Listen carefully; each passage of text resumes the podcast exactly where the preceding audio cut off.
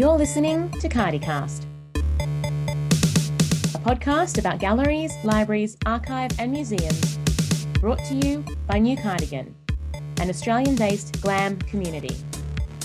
Hello, so welcome, Nikki Andersen, to CardiCast. Can you introduce yourself to our listeners?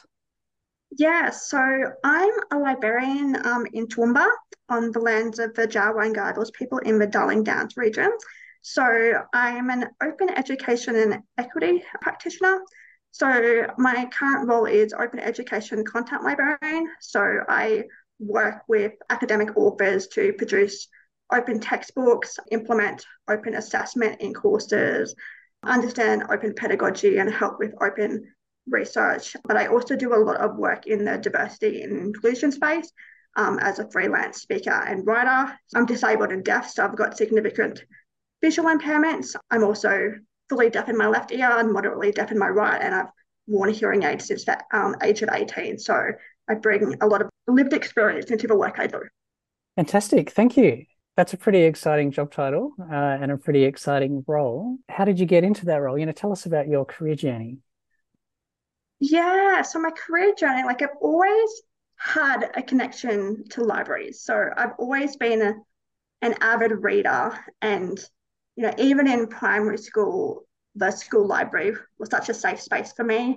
Mm. And the school librarians were really empowering, um, you know, especially since I was quite sick as a child, had heaps multiple operations and it was such a safe space for me to be around and you know the librarians even made me a library monitor and i got my own little badge and i got to help around in the library but i never considered it as a career originally just because I was interested in so many different things. But when I graduated high school, I went on to complete a Bachelor of Arts. And after I finished that, I still was a bit clueless of what I wanted to do with my career. And randomly, someone said to me one day, Hey, you know, you'd be a great librarian. And I really took that comment on board. And I actually went on to complete a postgraduate degree in librarianship. And so while I was doing my studies, I had a prac placement at the University of Southern Queensland Library.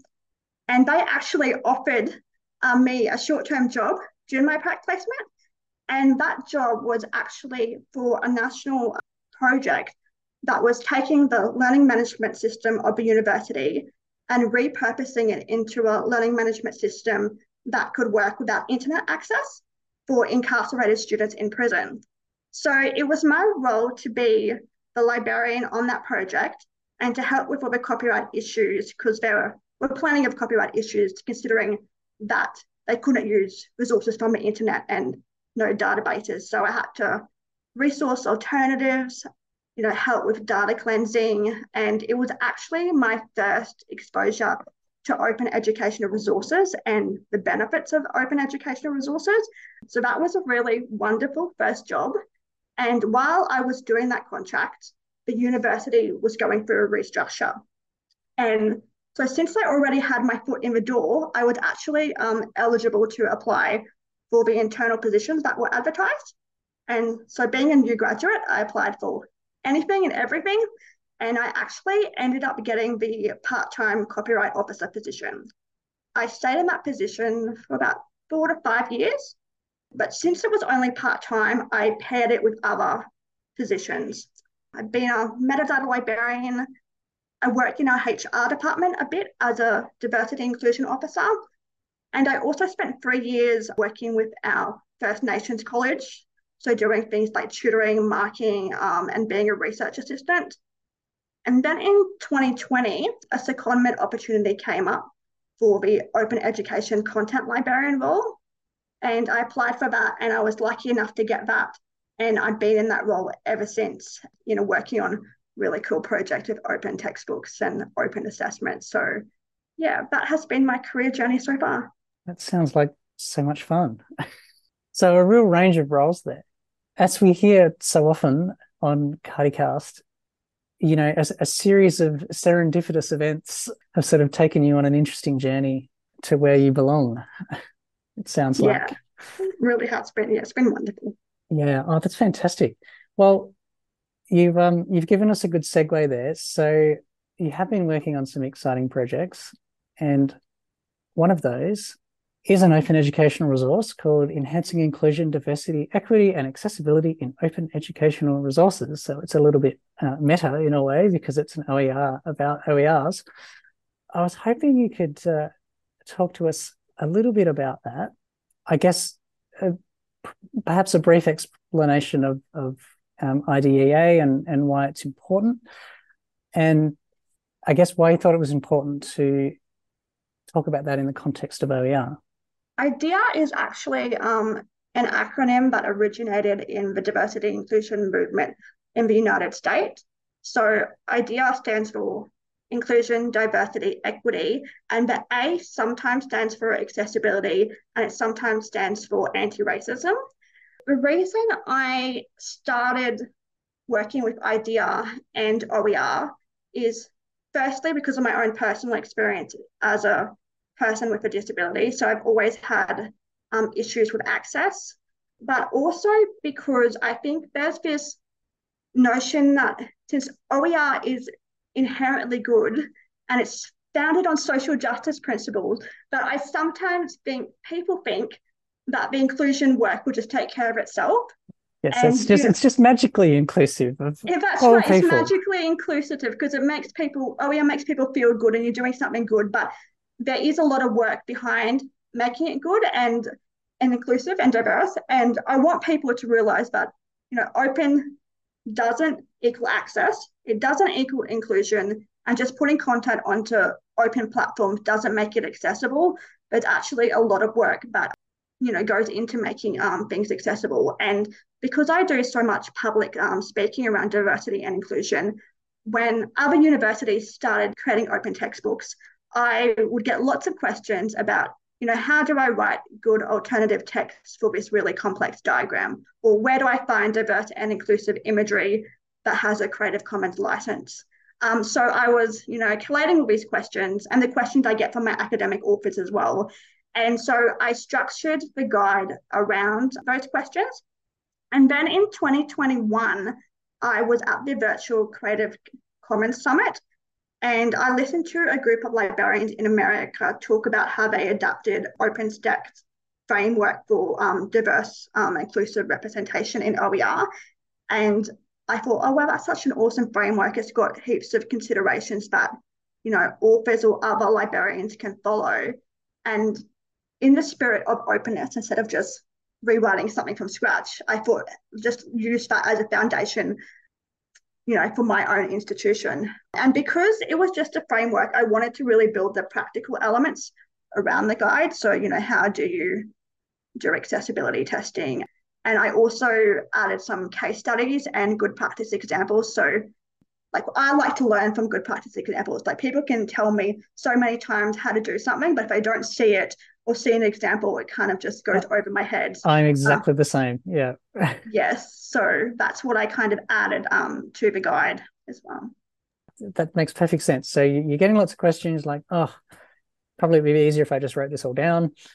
We have the existing framework, but the framework, yeah, I, I noticed the framework when I was reading your your resource and preparing for this interview. It, it's yeah, I mean, you, you've put a lot of meat on the bones of that uh, framework. That's that's solid, but if you're new, if you were new to the work, it would be quite difficult to sort of know how to put those principles into practice, I suppose.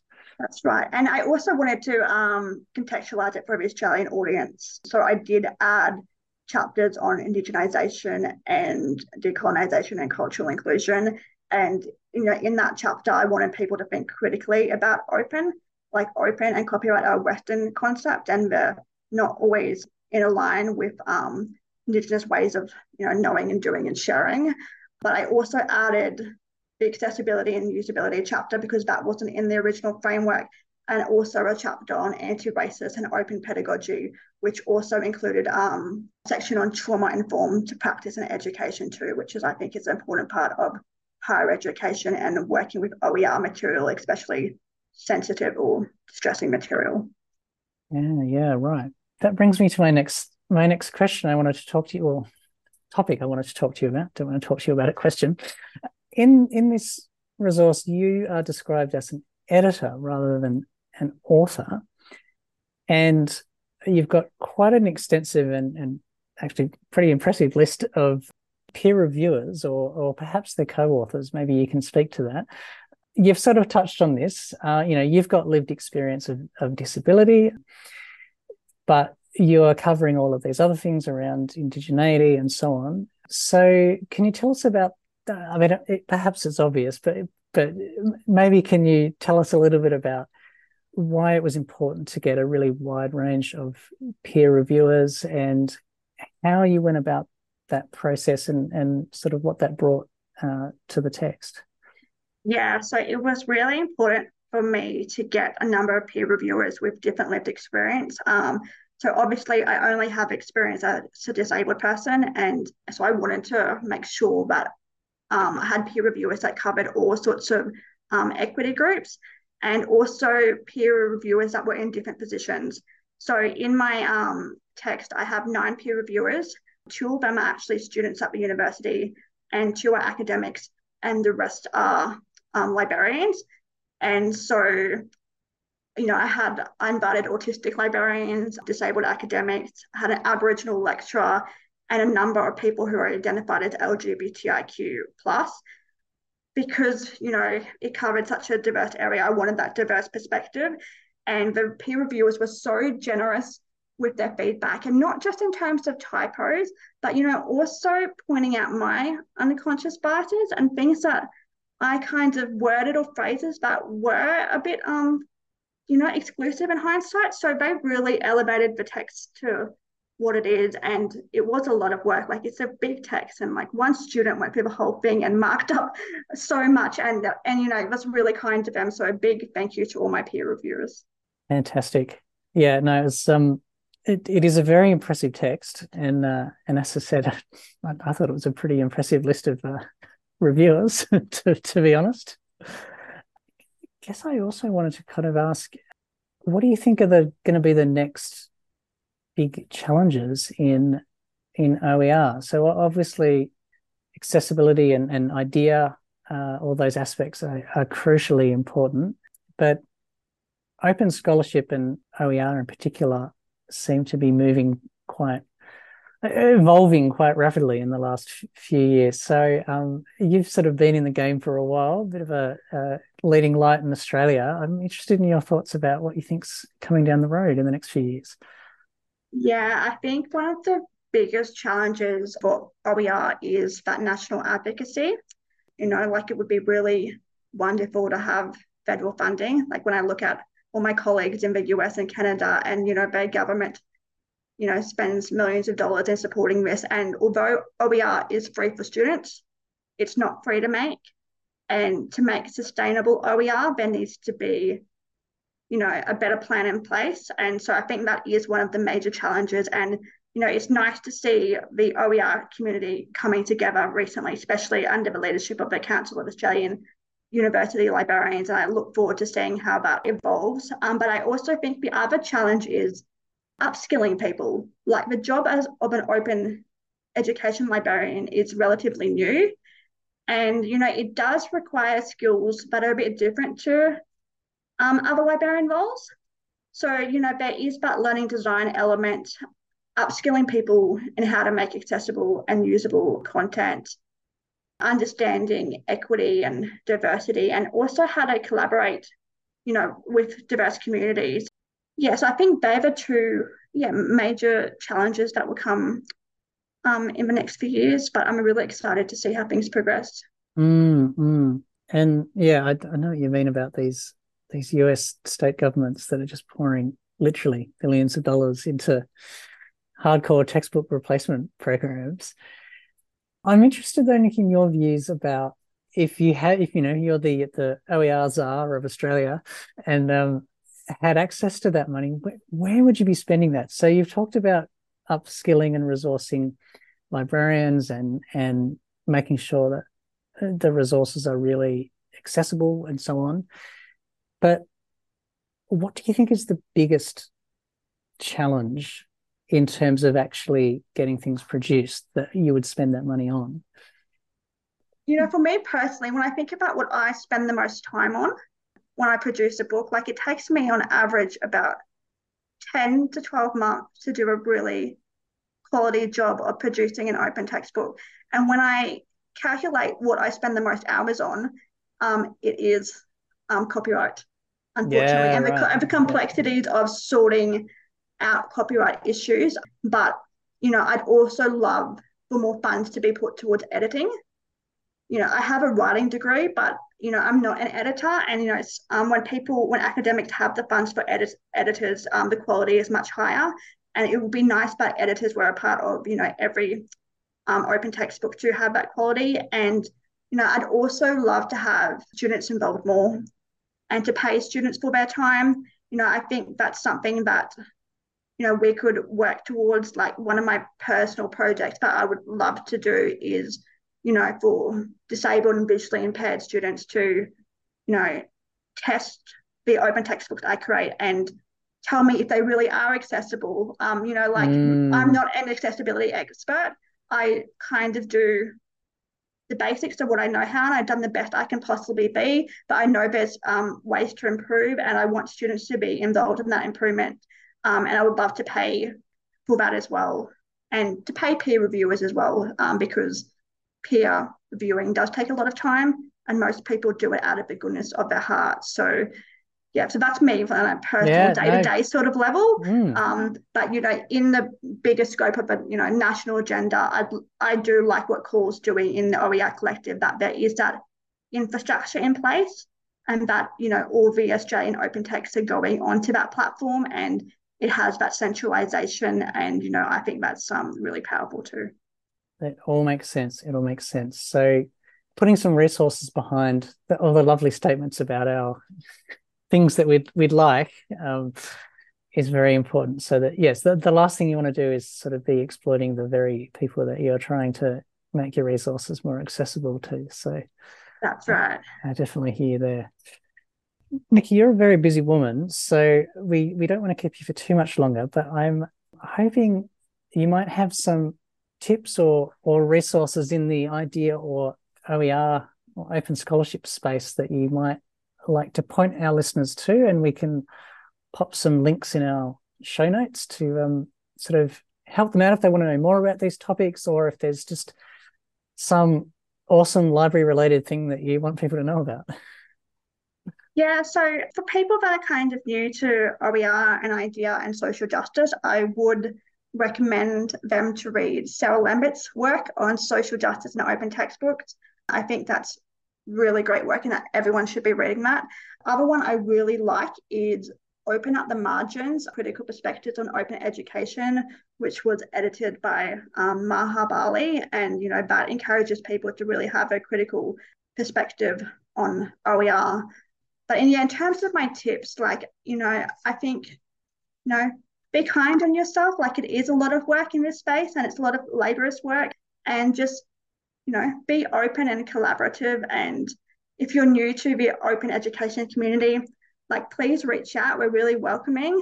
So, you know, I'm part of the ASCILITE OEP SIG. We welcome new members.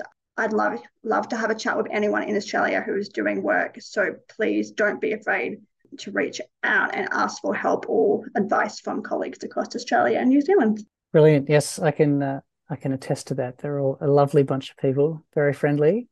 I think that's that's probably as much of our time, much of your time, I should say, as we should take up. Nikki, thank you so much for your time, and um, we'll pop links to all of those things in the show notes so listeners can go off and explore more. Uh, we'll pop in some contact details for Nikki as well, and looking forward to seeing what comes next out of your space at USQ. Thank you so much for having me. Pleasure.